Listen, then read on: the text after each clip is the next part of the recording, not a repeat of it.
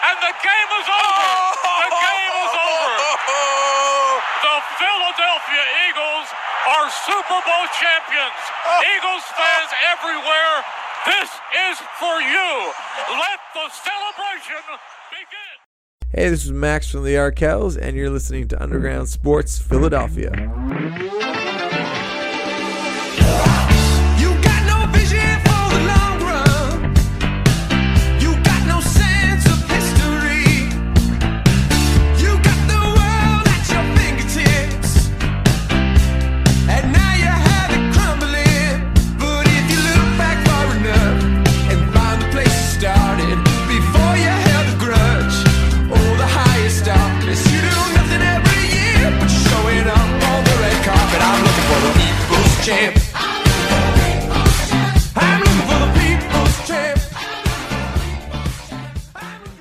What's going on, everybody? Welcome in to Underground Sports Philadelphia, episode number 302.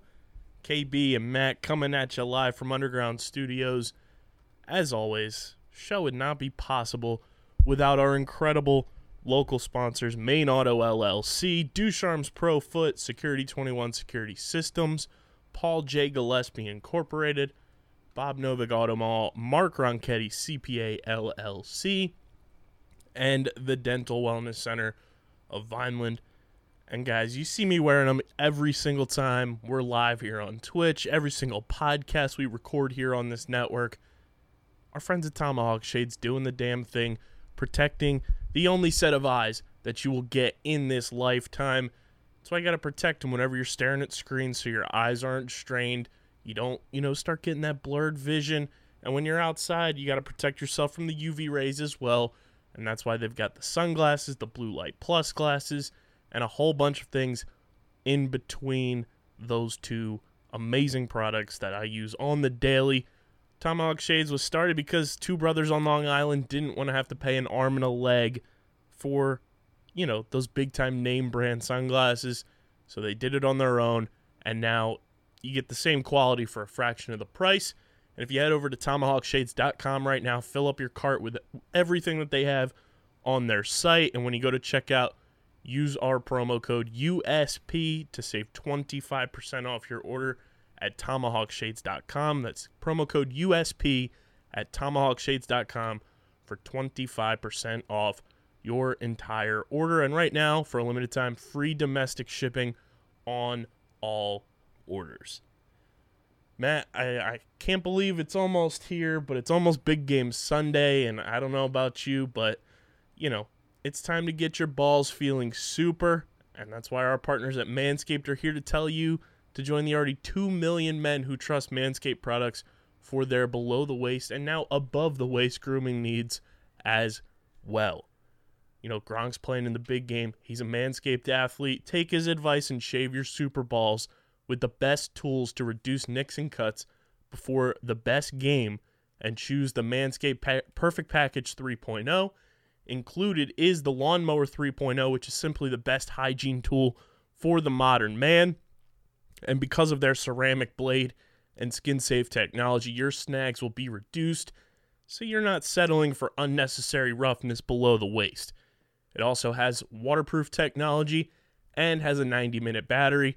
And believe us when we tell you that this is the champion of ball trimmers. The Perfect Package 3.0 also comes with the Crop Preserver and Crop Reviver. The Crop Preserver is anti chafing ball deodorant to keep your nuts in the game all four quarters. And the Crop Reviver is a spray on toner for your balls.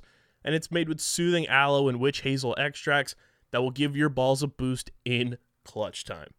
Manscaped even threw in their shed travel bag to keep all your goodies stored comfortably. And speaking of comfort, the Manscaped anti chafing boxer briefs are also included and will bring your boxer game to the next level. Complete your top to bottom grooming game with the new refined cologne signature scent by Manscaped that is made with the same signature scent that's in all Manscaped formulas. So this cologne is a perfect complement to the collection.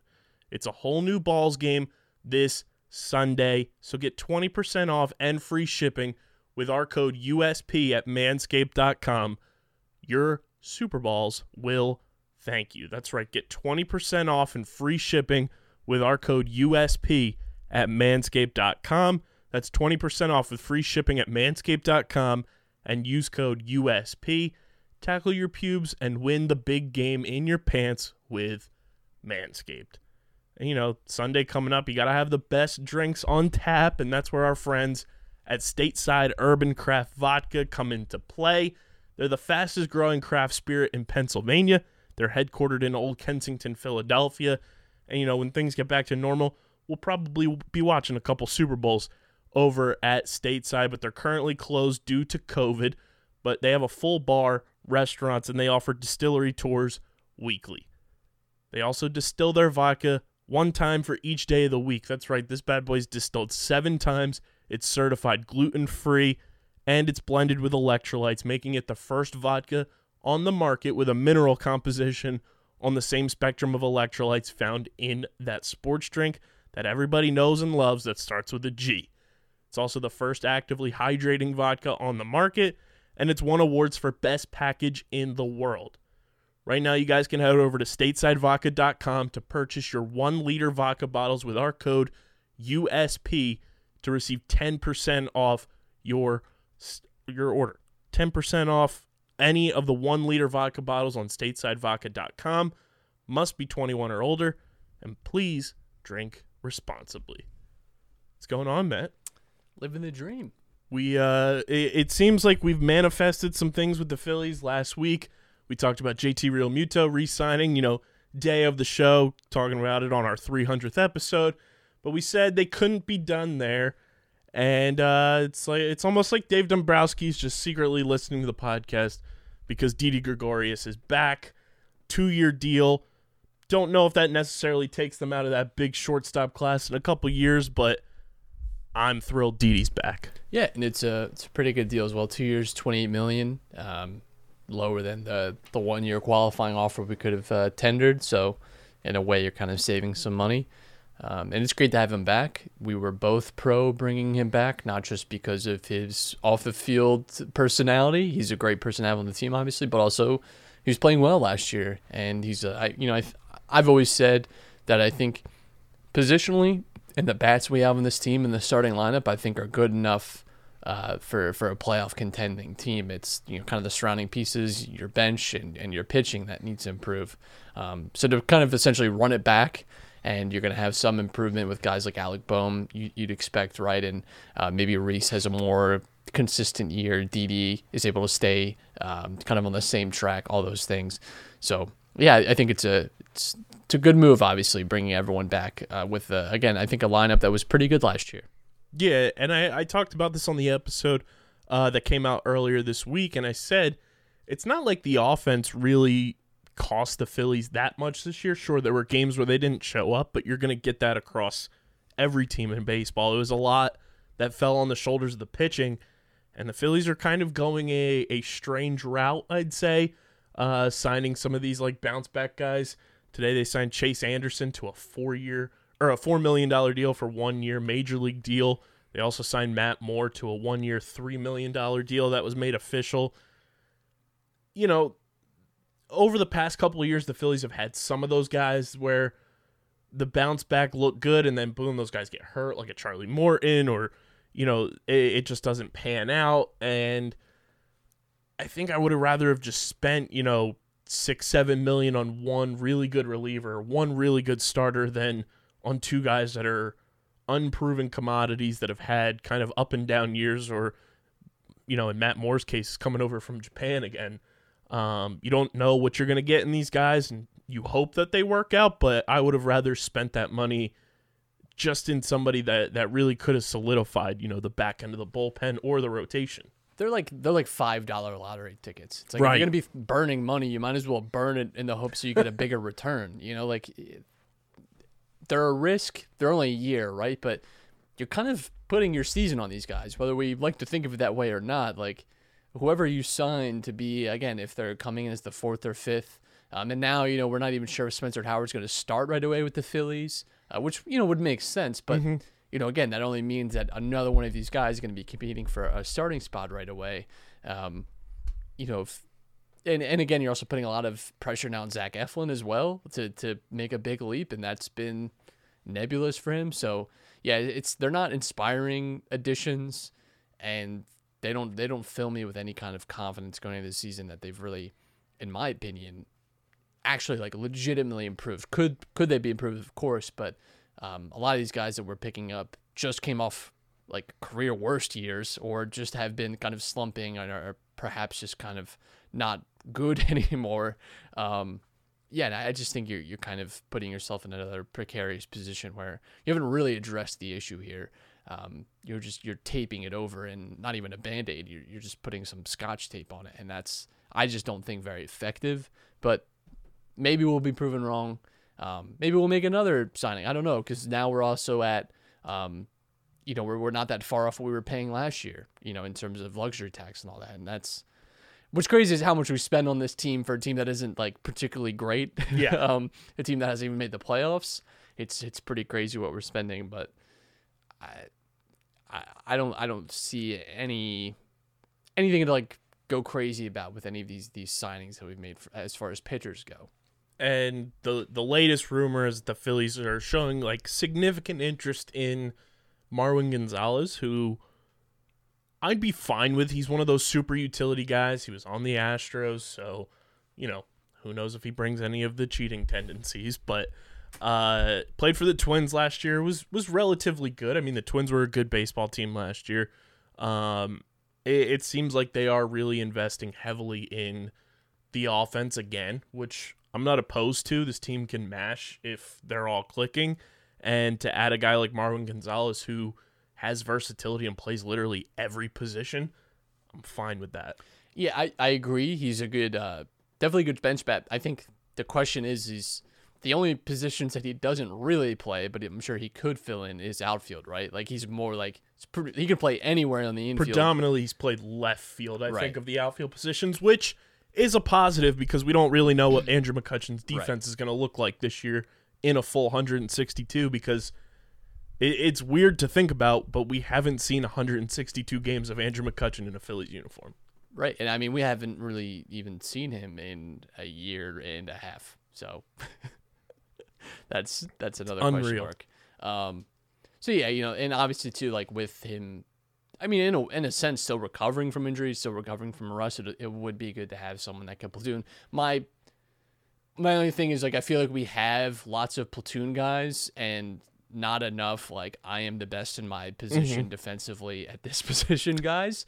Um, and that's a potential issue, but um, that's I think on the minor end of, of all the issues that this Philly team has coming into this season is that you know maybe just too many guys that are like jacks of all trades and not specialists or not just elite at some at one specific thing defensively, which could be an issue. I was listening to uh, one of the Good Phight podcasts, and I think it was either Justin Klugh or Liz Roscher brought up, you know, how is it that, you know, we're going into the third year, I believe, of Scott Kingery being on this team, and we still have too many guys on this team for him to not be able to play his natural position. Yeah, it's strange, and I, you know, I think kind of forgot about Scott Kingery because he had COVID, unfortunately, right, and then he kind of had some other injuries, and it just never really like came together for him last.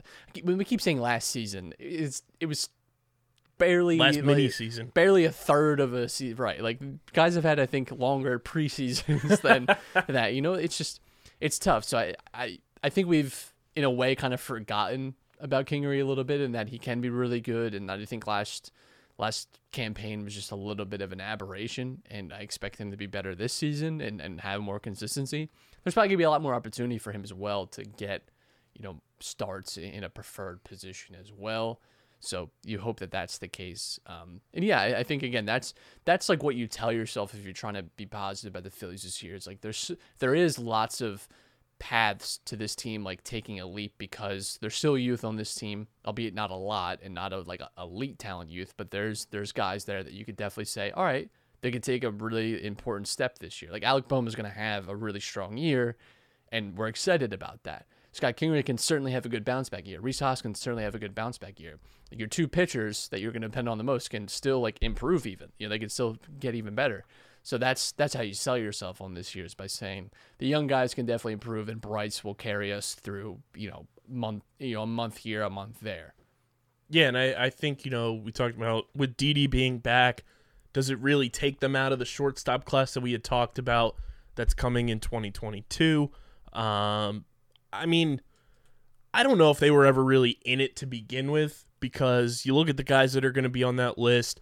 If you want to include Francisco Lindor, you can. Obviously, he's with the Mets now, and I fully expect the Mets to re sign him, like I said last week. But I, I just never viewed the Phillies being ready, you know, as much as it sucks, being ready to dish out four $100 million. I don't think there's a single team in baseball that has four $100 million plus guys. So I just, I just seemed like it was out of the cards from the jump that, you know, Didi was the more logistical option because it, it was going to take Didi.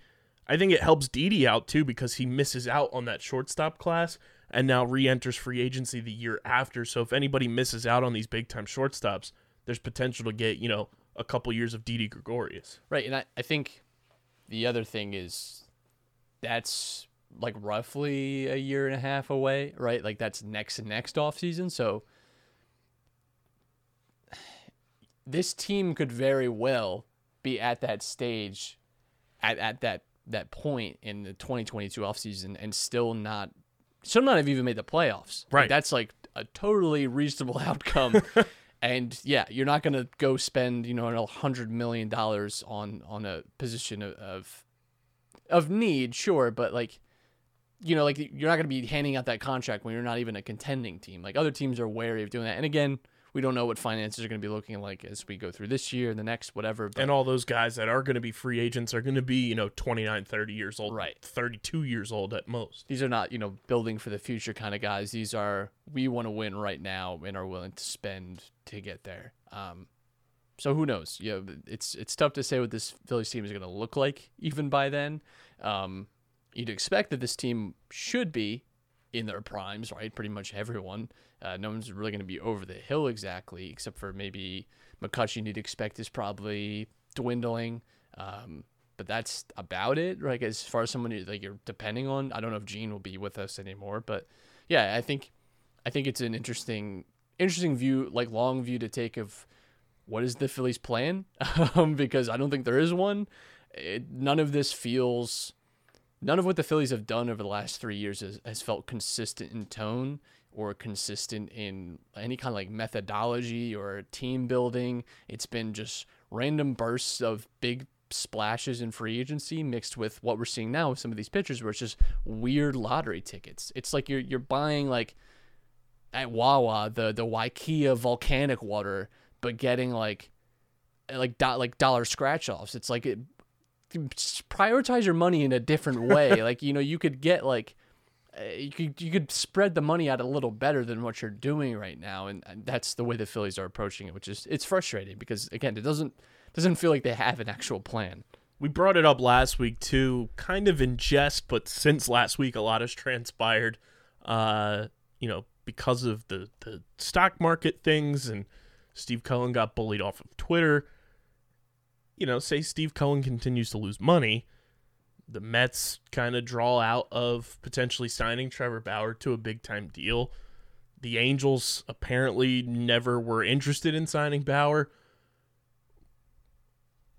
would you go all in on like a one year deal for Trevor Bauer or, you know, a two year deal where it's a lot of money up front, but you get, you know, potentially the prime of Trevor Bauer?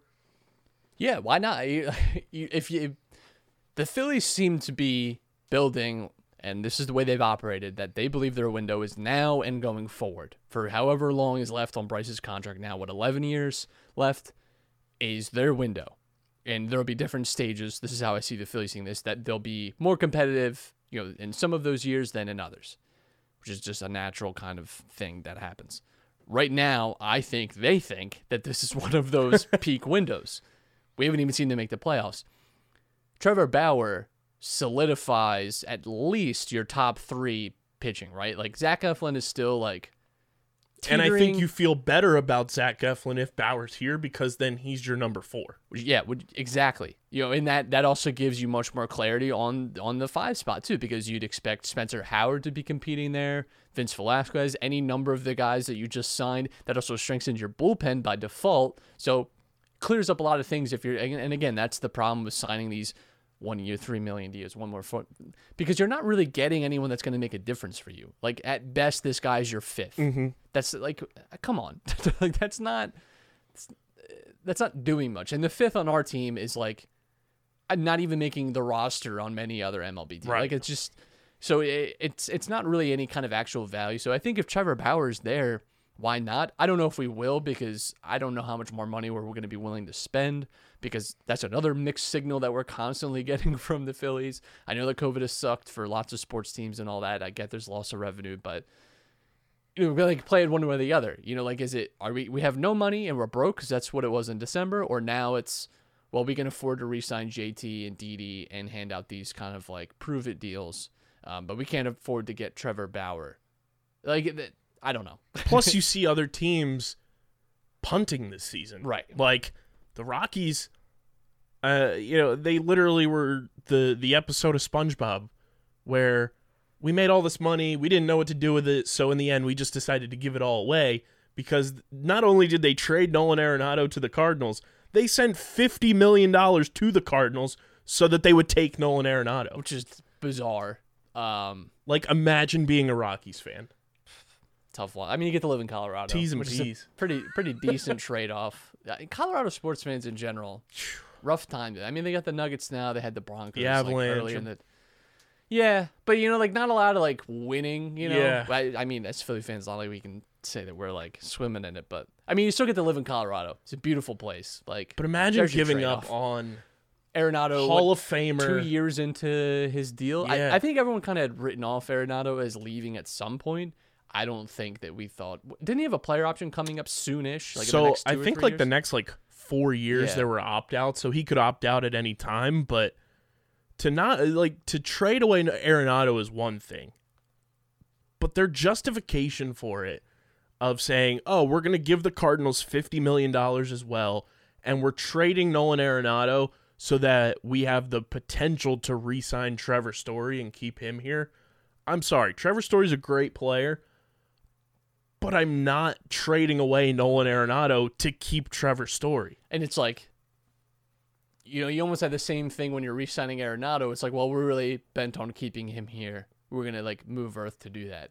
Well, now we're moving Arenado to keep Story. Like it's gonna be the same thing in three years when Story gets moved as well. Yeah. Um, but and that's an interesting perspective too, because as frustrated as we get by the Phillies, the one thing you can't, to this point, fault didn't John punt. Milton. They haven't punted, and they have spent. They're They not the spent- Pirates, It's yeah, you know, like it's which is what we were all afraid of. right. We were afraid that John Middleton was going to, you know, cry poor and not spend any money this offseason. We were buckled in potentially Because they did say as much. Right. Like they flat out said it. And we were preparing for, you know, this team to lose JT, Right. this team to lose Didi, it to cause a whole spiral down effect with Bryce Harper and him potentially calling for a trade. And now they've spent the second most money in all of baseball. And now you see teams in the National League where, you know, outside of the Cardinals and everybody in the NL East, unfortunately, nobody's spending money. Right. Right. Totally. It's it's been a weird year, and I think we also talked about that going back months, projecting what this offseason is going to look like. We said there's probably going to be a dip in the, the free agency. Like teams aren't going to be spending tons of money. You're going to probably see some discounts on some deals. I think you saw that. And Archie Bradley being one of them. right. I mean, even JT. JT Yeah. was talking about five years, 150. That like Yeah. that was a legitimate sourcing that was happening. which you know, we in were all fine with Right. at, at that point You because well, raised your eyebrows. you originally like- it was like 200 million Right. we were hearing and you know came nowhere close to that Right. So I- think that the the Phillies are an interesting position because they have they haven't really strengthened. They certainly haven't weakened. I think they've addressed like some holes in the team, but not to like an effective degree. And you're banking a lot on just like development, and like Joe Girardi having like more time with his team and having a full season and just hoping that that's enough. And it's it's almost similar to what we were hoping last year, where it's like, well, you know, we think we've made some like good enough changes to get us in a positive direction. It's not like this, this team is not doing like a 180 now. It's going to be contenders all of a sudden in the NLCS. Boom. Um, but you know, you're spending all this money. You hope that it, it gets you somewhere where you're actually being competitive again. And again, if that means you have to spend a little more to get there on someone like Trevor Bauer, then I, I think you have to do it. But Because I think if we're, if we're talking about signing Trevor Bauer, and this is all hypothetical, obviously there has been zero, you know, Right. connections, but Well, you can just put in any legitimate starting pitcher, not even this Right. season, right? Because I think the window's kind of closed a little bit. But even going forward, it's just any meaningful like starter player X, you do it. Yeah, and I mean, if Bauer's market continues to stay the way it has over the past couple of months, you know, we're we're very close to spring training and pitchers and catchers being here because baseball is going to start on time, allegedly. Um, if Bauer's market continues to stay this stagnant, if you're the Phillies and and he's still out there and you make a run at him and get him here for the next year or two, we're talking about a whole different perspective about this team for the next year or two because like, we said, you know, it, it knocks everybody in the rotation down one. And sure, Bauer's a guy that is very easy to root against, but his skill from a baseball perspective w- would put this team, you know, right at the top of the NL East, I'd say. And it gives you a legit shot in the playoffs to have a, a one, two, three, four punch in the rotation, and you have an offense that's ready to compete. If I were in charge, I would just be putting John Middleton in one of those chairs from A Clockwork Orange that open their eyes and show him all the footage last year of all those blown saves, all those terrible like seventh inning onwards, where we just got absolutely decimated. and I- again, I think the number gets bigger every time we say it. I think it was actually like genuinely, if you had to put a number on how many losses were solely because of either bad starting pitching or mm-hmm. terrible bullpen, I think it is and I think this is conservative. I think you could certainly go higher. Conservatively, it was at least 12 losses. Easy. Easy. That's that that is simple math. I think you could go as high as like 20. I think you could go as high as like 16, 17 range. I but like that is That's huge. a lot. And that again, that's not like a stretch to say. Like there were so many games last year where we were just awful. like not even not even passable. If we had just a league average bullpen last year, we would have been a playoff team. And probably a really good one. Phillies went 28 and 32 last year. I'm telling you at least at least 12 of those were totally winnable. Were just absolutely blown games. You put 12 wins in the win column potentially. Even if you take three quarters of those, you take eight of those games, Right. you put them in the win column. you- You're talking about a playoff team. Right. It's just a, it's frustrating. So hopefully, hopefully they change. And obviously, too, last year was that was a little compounded by the fact that it was a shortened season already, and then you had the the layoff at the beginning because of the the COVID situation with the Marlins. So it was even more mm-hmm. double headers and stuff and seventh inning crap. Which thank God, hopefully, cross fingers, hope to die. We don't have to watch that ever again because that was the worst thing I've ever seen in my life. Was doubleheader seven innings and having to watch just like awful baseball so stupid It ruined the like the, the season because like half the teams were like having layoffs for like a week and a half having to play these crap games god that was brutal to watch Uh, but I will say, I'm feeling a lot better in terms of, okay, this team's going to be, you know, pretty competitive this year. they'll certainly be competitive. I, I've no doubt about that. They'll be they'll be competitive for the division. Um, that's certainly within the, their grasp. But question is how competitive? Because you can be competitive and still finish fourth in this division. You know, like it's certainly doable. Uh, this is going to be a really really tough division to to get out of to win even, but even to make a wild card is going to be tough this year. So yeah, it's it's certainly going to be a, a huge test for the Phillies, but. We'll see. You know, last year there was positive signs of life, and uh, hopefully we, we get some of that again this season. And because unless major news comes out about the uh, the Midnight Green team. We're not going to talk about them on this podcast because the toxicity levels are way too high. Plus, we have two first place teams in season right now, both of them playing tonight.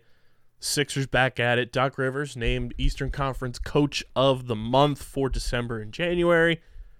Can't remember the last time the Sixers had a Coach of the Month uh, over the past couple of years. So I, I also talked about this on the episode that came out on Tuesday. That game against Indiana, Matt, like the the in-game adjustments that were made and the Sixers right now leading 25 to 9 over the Hornets early. Um, but that game on Sunday against the Pacers when they switched to that 2-3 zone defense that, you know, Doc Rivers named after John Chaney, uh I can't remember the last time Brett Brown and, and this is no knock against Brett as a coach, but I, I don't remember the last time Brett really implemented like in-game uh, adapting to what a team was doing and knowing what would frustrate a team. And it was just such a breath of fresh air to see this team that typically one doesn't win games on the road and especially doesn't win games on the road without Joel Embiid go into crunch time and adapt on the fly to what, you know, the the situation of the game was, fix something that wasn't working and go on a run and win a game. Right.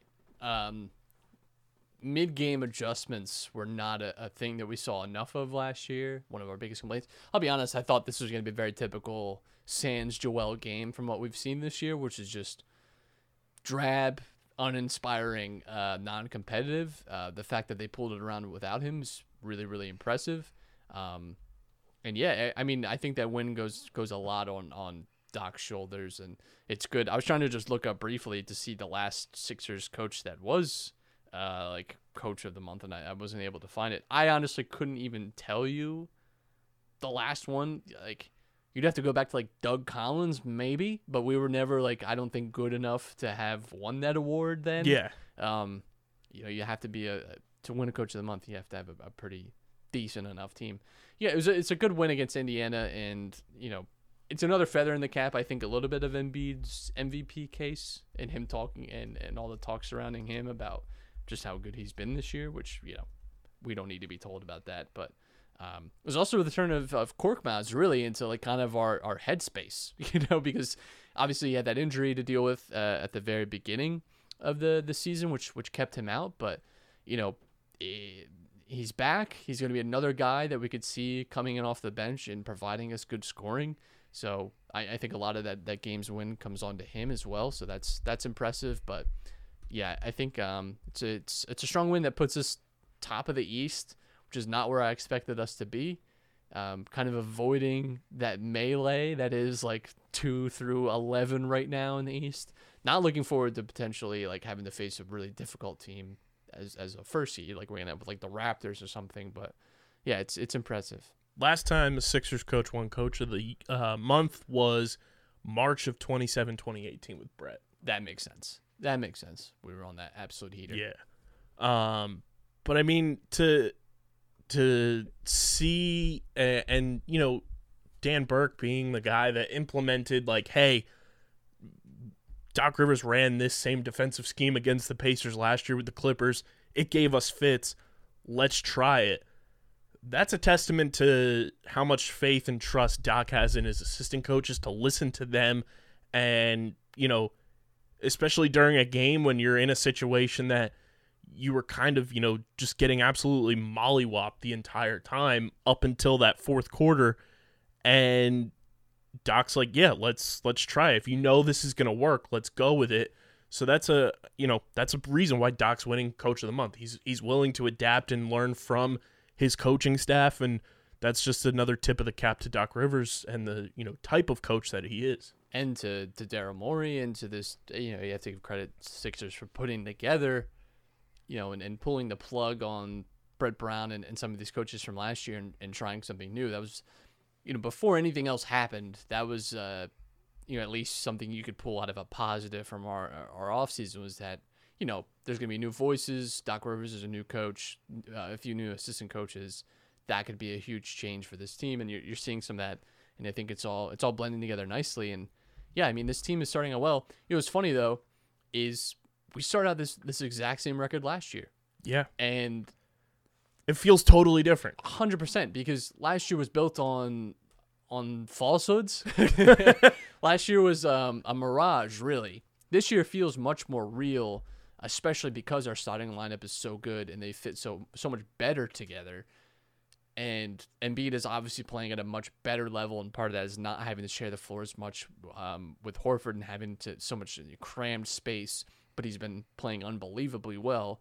Um, so yeah, it, it, it's it's interesting though because in, in your mind you'd think if you I think if you asked polled people what was the Sixers record through 21 games last year, they might tell you like 11 and 10 or something. You know, like they might tell you, uh, but exact same. Started off 20 and 7 last year. Yeah, I mean, you know, this time last year, uh, not this time, but through these amount of games, you're you're coming off. I remember that the Heat game was not. It was around this time where you blow them out and you're like cloud nine. Um, but you feel so much better about this team. You hope it doesn't nosedive the way it did, but it is interesting just kind of the difference that an actual like competent front office, at least on the the face of things, looks, um, and a well built team or a better built team can can give you. Yeah, and right now the Sixers end of the first quarter against the Hornets up 30 to 13. In 10 minutes, Joel Embiid has 13 points and 6 rebounds. You uh, you love to see it. it's just and and this is what we want to see from this team too because yes they always own the hornets but this is the third game of a three game road trip they've won two games on the road in a row and they also are coming off that you know big exciting win against the lakers you want to see this team continue to build and, and kind of beat down on these teams that have no business being in the same conversation as them right. No no Terry Rozier tonight either, which is uh, a big help. that certainly helps because he's a frequent Sixers killer. Yes. But I mean, you know, the Timberwolves, pretty bad team this year. The Pacers, they're not r- really in the same conversation as, you know, the Sixers and the Nets and the Celtics, but they are a good team. So for you to come back after being down against them on the road is big. You should, you know, squash the Hornets. And then you come home for two big games this coming week. You know, tomorrow against the Blazers and then Saturday against the Nets. First time with Harden those are two games that even though they're at home, you've got to be, you know, on your P's and Q's because those two teams can shoot the lights out of the gym. Right. It, those those are going to be, especially that Nets game is obviously going to be, you know, the highlight, the marquee game as it should be because it's going to get billed as like potential Eastern Conference Finals matchup, all that stuff. Um, the Nets have been interesting to watch, obviously, because they are, uh, you know, 130 points a night type of team. Um, I was watching actually, pardon the interruption, for the first time in a very long time, and they brought up an interesting stat that only three teams have won an NBA championship w- without having a top 10 defense. And the Nets currently have, I think it's 28. Hmm.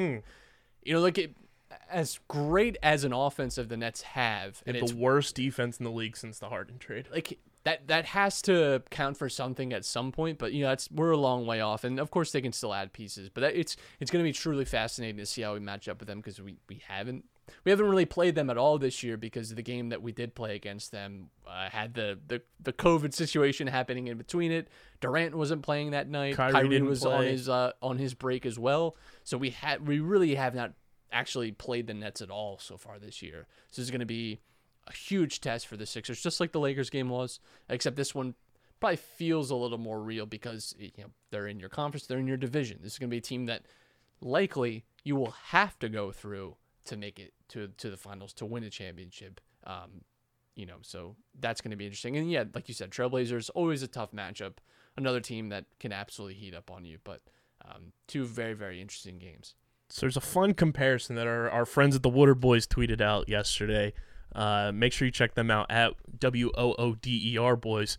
Um, the 2014 2015 Golden State Warriors, which that was the first championship that they won. Previous season, first round exit. Their preseason odds to win the championship were the eighth best. Uh, it was Steph Curry's 20 age 26 season, and Klay Thompson's age 24 season. Uh, it was season number four of Steph and Klay. New head coach coming in, Steve Kerr. They didn't end up trading Klay for Kevin Love. Their starting five started that season 10 and 1 and starting the season with Steph and Klay together 14 and 1. Uh, Steph and Klay's 15 game offensive rating 116.6. Andre Iguodala was a six man of the year candidate, and Seth was the MVP frontrunner. They clinched the number one seed. Steph won the MVP, and we all know that was the start of the Warriors dynasty. Right now, the 2020 2021 Sixers, previous season, last year in the bubble, first round exit.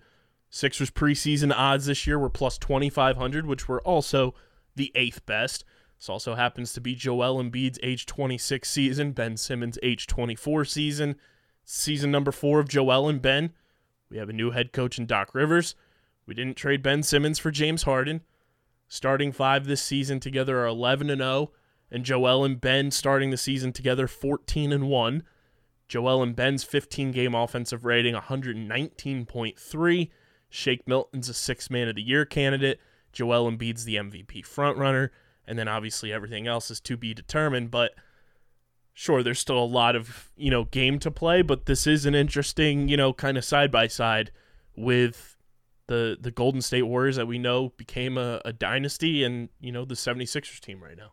Yeah, I mean, there's certainly uh, there's certainly some comparisons that can be made, but I uh, I don't want to give us uh, Yeah. give us that label so soon. You know, eh, but we do have to talk about how insanely good this team has looked with Embiid starting, and Ben has been fantastic defensively this year as well. Like as impactful as Embiid has been offensively and defensively, Ben has had that a very similar impact defensively this year, um, carrying over from what he was last season as well, where he was uh, another really strong defensive player. Um, obviously, you know, and it's, it's been talked to death about his future here and any trades his team might make.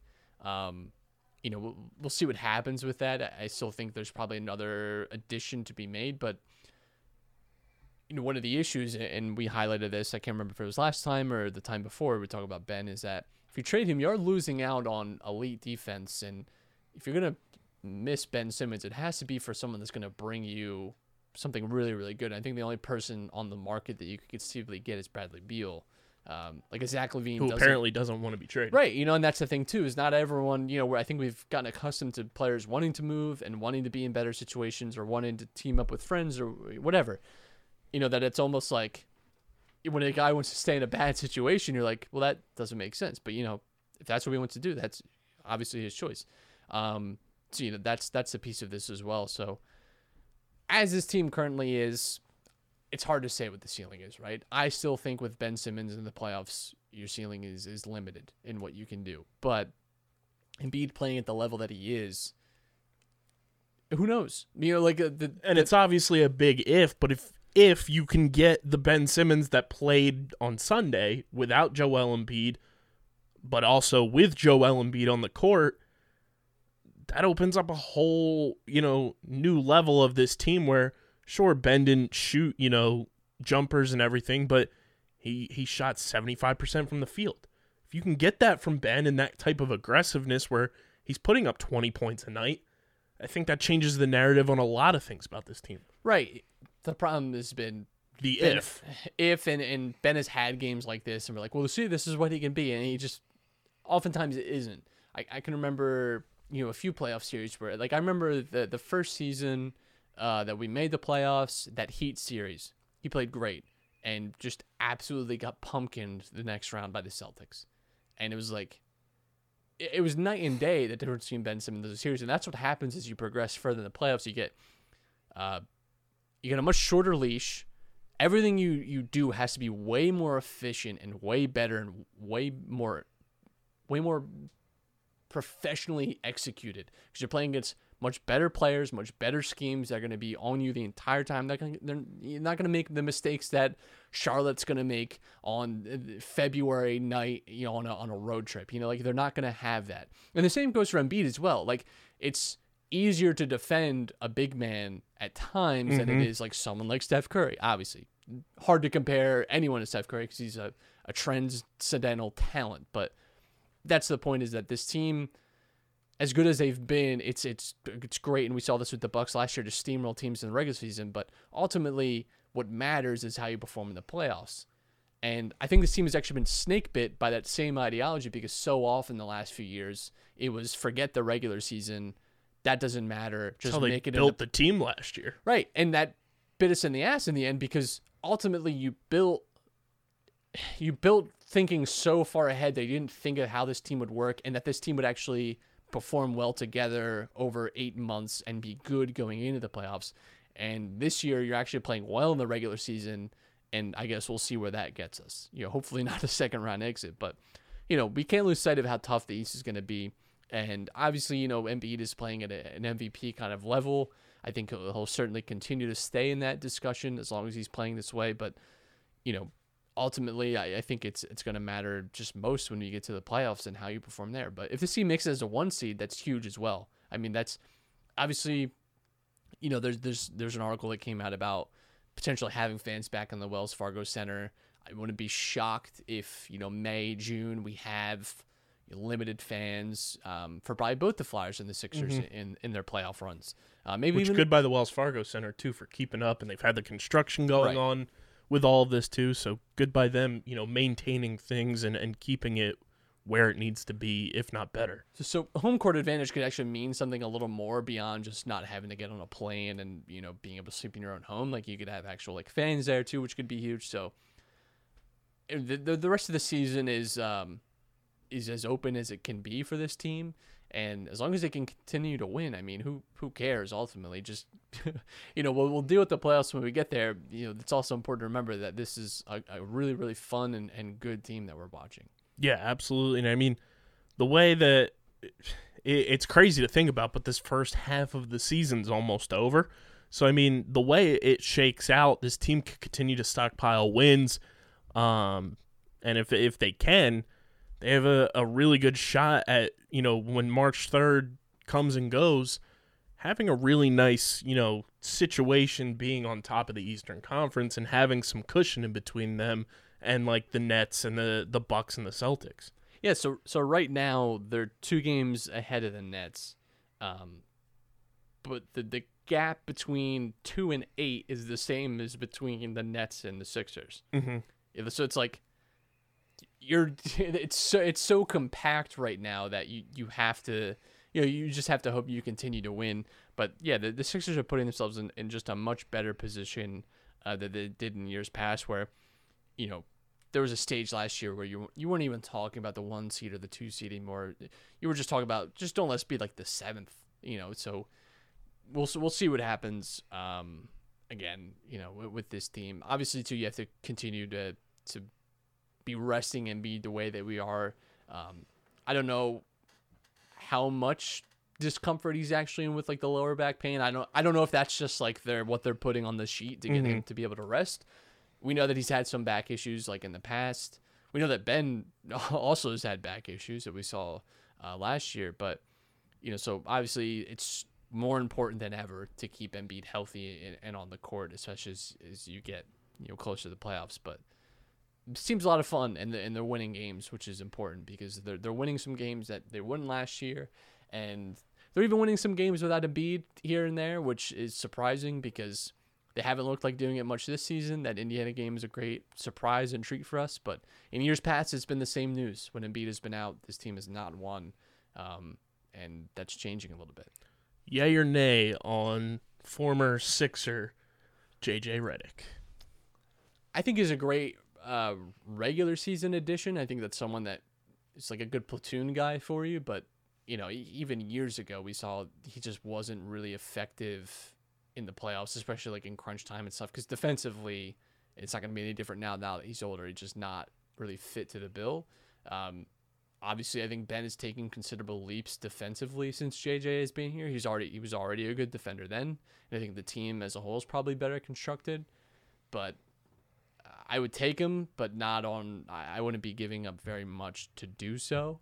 Um, so yeah, he'd be he'd be a nice addition. Not something that I think is like a, a pressing need for the Sixers because, funnily enough, like shooting like isn't like the the need right, Right. now. I I think um, if you're going to be adding any shooting, it has to be like a primary ball handler, like someone that could like handle you know, again, like an absolute superstar, like a, Bradley Beal type, or you're just getting like another like platoon guy that can just give you good minutes, which JJ Redick could. All in all, I just think this team needs Mike Scott to get healthy, Right, he's he's had another setback as well, which is unfortunate. Um, ready to scrap in polos though. yeah, and I mean, you Shout ex- out the boy. you expect nothing less from him. So yeah, it's it's been a it- we we've kind of forgotten that it's been a weird year for the Sixers as well with you know, well, with the COVID breakout. You had some injuries here and there. Like a lot of the bench guys haven't been able to really get acclimated as well. Um, rest on and off here, guys being put out because of safety protocols and stuff. But you know, a lot of teams have struggled with that this season so far. So it's you don't want to use it as an excuse, but you know, we we can't forget either that this team hasn't had you know, we're 21 games into the season with a, a again a new starting five and a bunch of new coaches. So it's it's good to be in this position. Yeah, I think you know if if the Sixers are looking for something either at the trade deadline or the buyout market and everything, it's a stretch four, stretch five type player to you know be on the court when Joel is not playing when he's off the court because sure we we've talked about how good Dwight Howard is and how he's been the best backup big man that Joel has had in his career, but if Joel's not playing, Dwight Howard being your starting, you know, center is is tough because there's moments where Dwight thinks that it's, you know, 2012 Dwight and he can dribble the ball and, you know, he's always due to, you know, come close to fouling out and you just need somebody that can help, you know, with Ben Simmons and with the shooters around that can also be, you know, more athletic and and more versatile.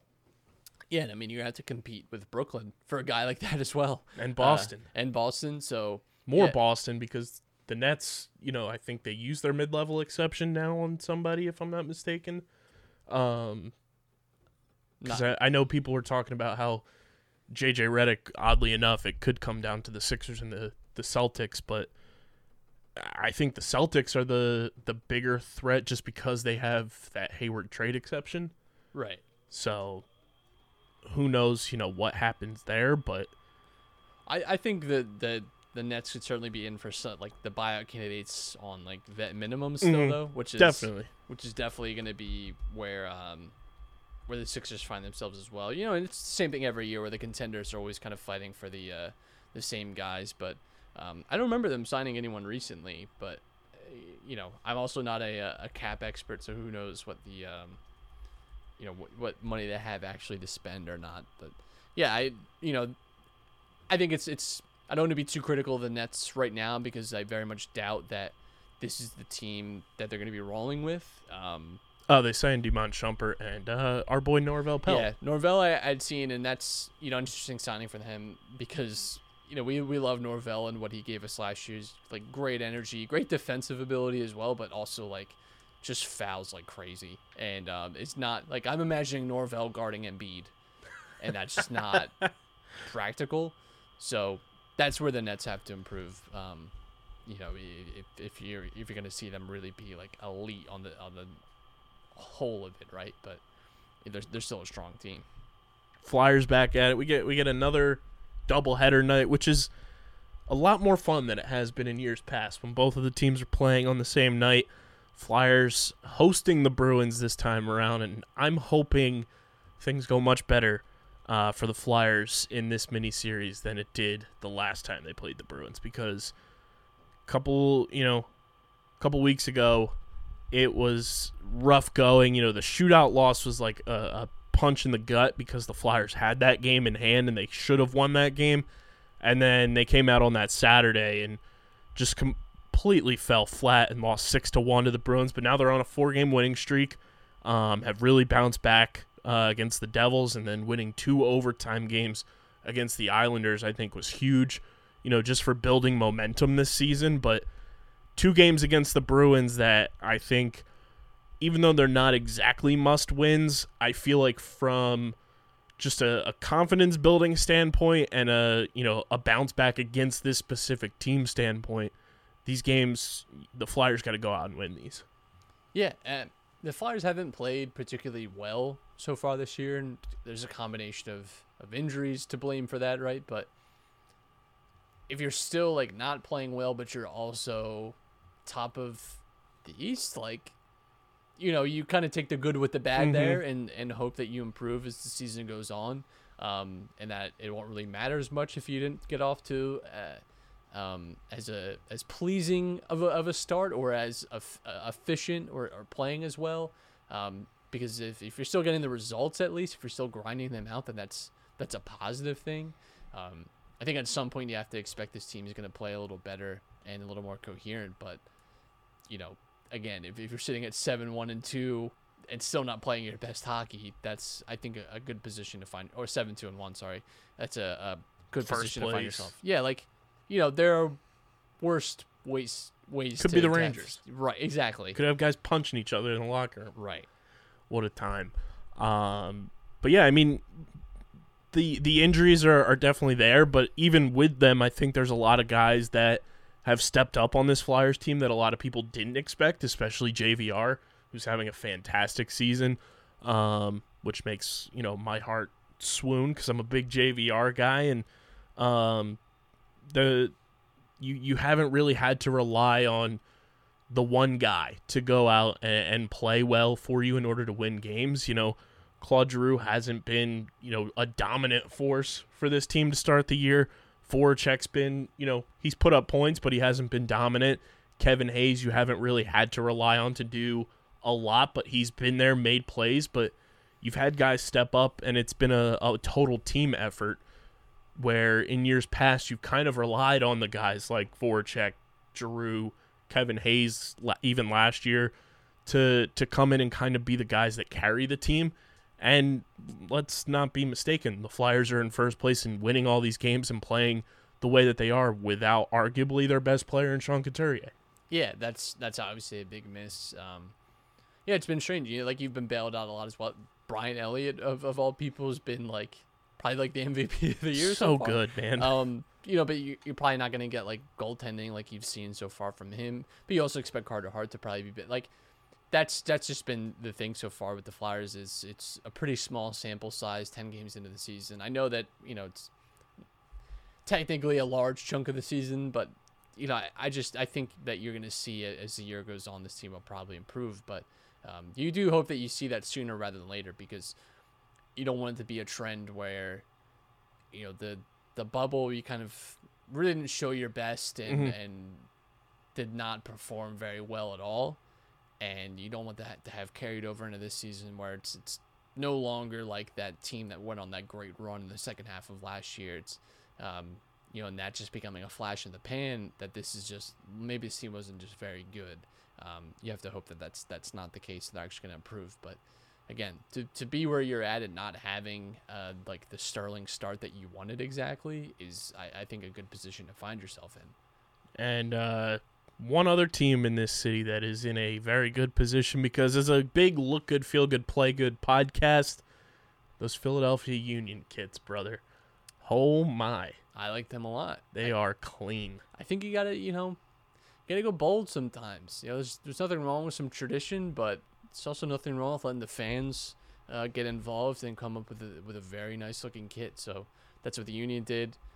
I, for me, it's like an instant cop. I think they're uh, they're really nice. I'm also looking forward to see what kind of like uh, other like merchandise they put out with them, like the shirts and stuff and the the, the jackets. Um, I think it's very clean looking. Uh, I I love them a lot. You know, you get a you know, nothing wrong with doing at least one a little crazy. You know, and it just getting getting a little creative with it. And even if some people don't like it, the people that do like them will love them, and you know it'll it'll give you some good memories. So yeah, and the MLS has had like this these weird um like uniformity to their jerseys uh, last year as well, like where it's like they're all done by Adidas and they're all the exact same except all the changes is the color. So it's cool to have breaking out that template a little bit, and I think it's it's good overall because you want to see cool stuff like this. It gets people talking. Yeah, and I mean, I think it brings in the the casual fans too, and it brings in the people that are in it for you know the fashion sense. And I know the New York Red Bulls tweeted, uh, you know, question marks and tagged the the Chargers and everything, and the Union went back and said, "Come get your man's at NJ Gov."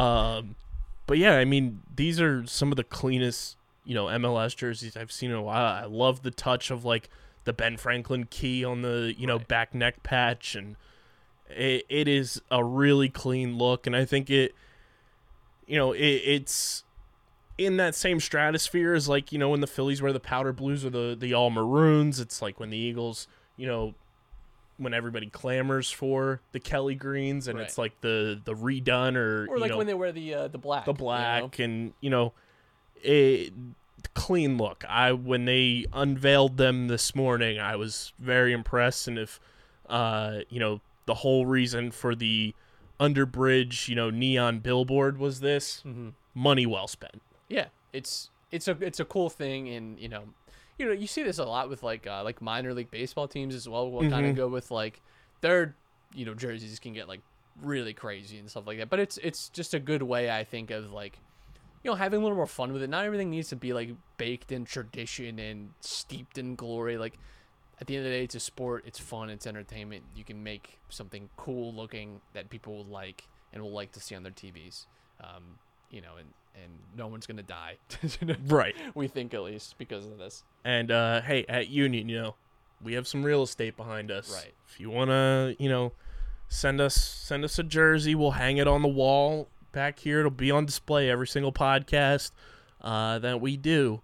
We are open for business. Slide in the DMs. We know we know you know where we're at. You you like our tweets. You know when we tweet you the uh, the girl in the toy car revving it up and going. That's our thing. We we have a thing. So let's make that happen. But job well done by you know Adidas and just the the creative team for the union to to bring these jerseys to life because I think they're an excellent you know uh, creation to say the least and can't wait to see them actually you know on the field with the guys wearing them. So job well done by the union and uh, job well, done by you know our listeners for listening to our show, subscribing, being friends, telling friends, and uh, make sure you follow us on Twitter, guys, to to keep this community growing.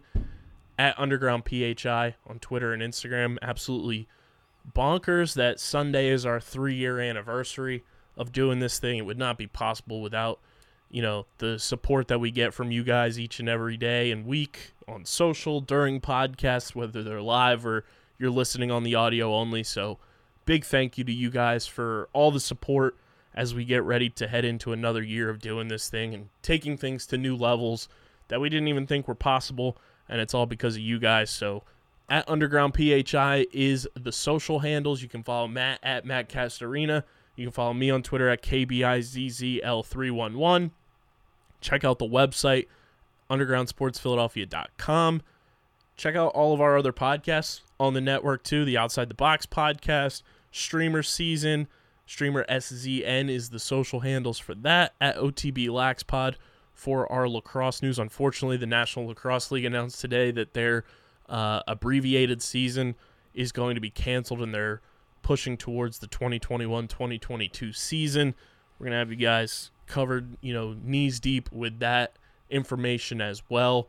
Again, the whole podcast is coming back now that golf is uh, back up and running. And then, of course, our fantasy football guys have an absolutely hilarious piece of content coming out next week after the Super Bowl. So, at Fourth and Goal USP to check those boys out. And uh, subscribe, subscribe, subscribe to the podcast. Leave those five star ratings and reviews.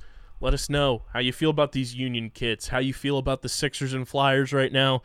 You know, are you excited Didi Gregorius is back? Anything and everything that pertains to Philly sports, leave it in your podcast review. We'll read them on the show, and it really helps us out in the long run too. With you know, people finding the show.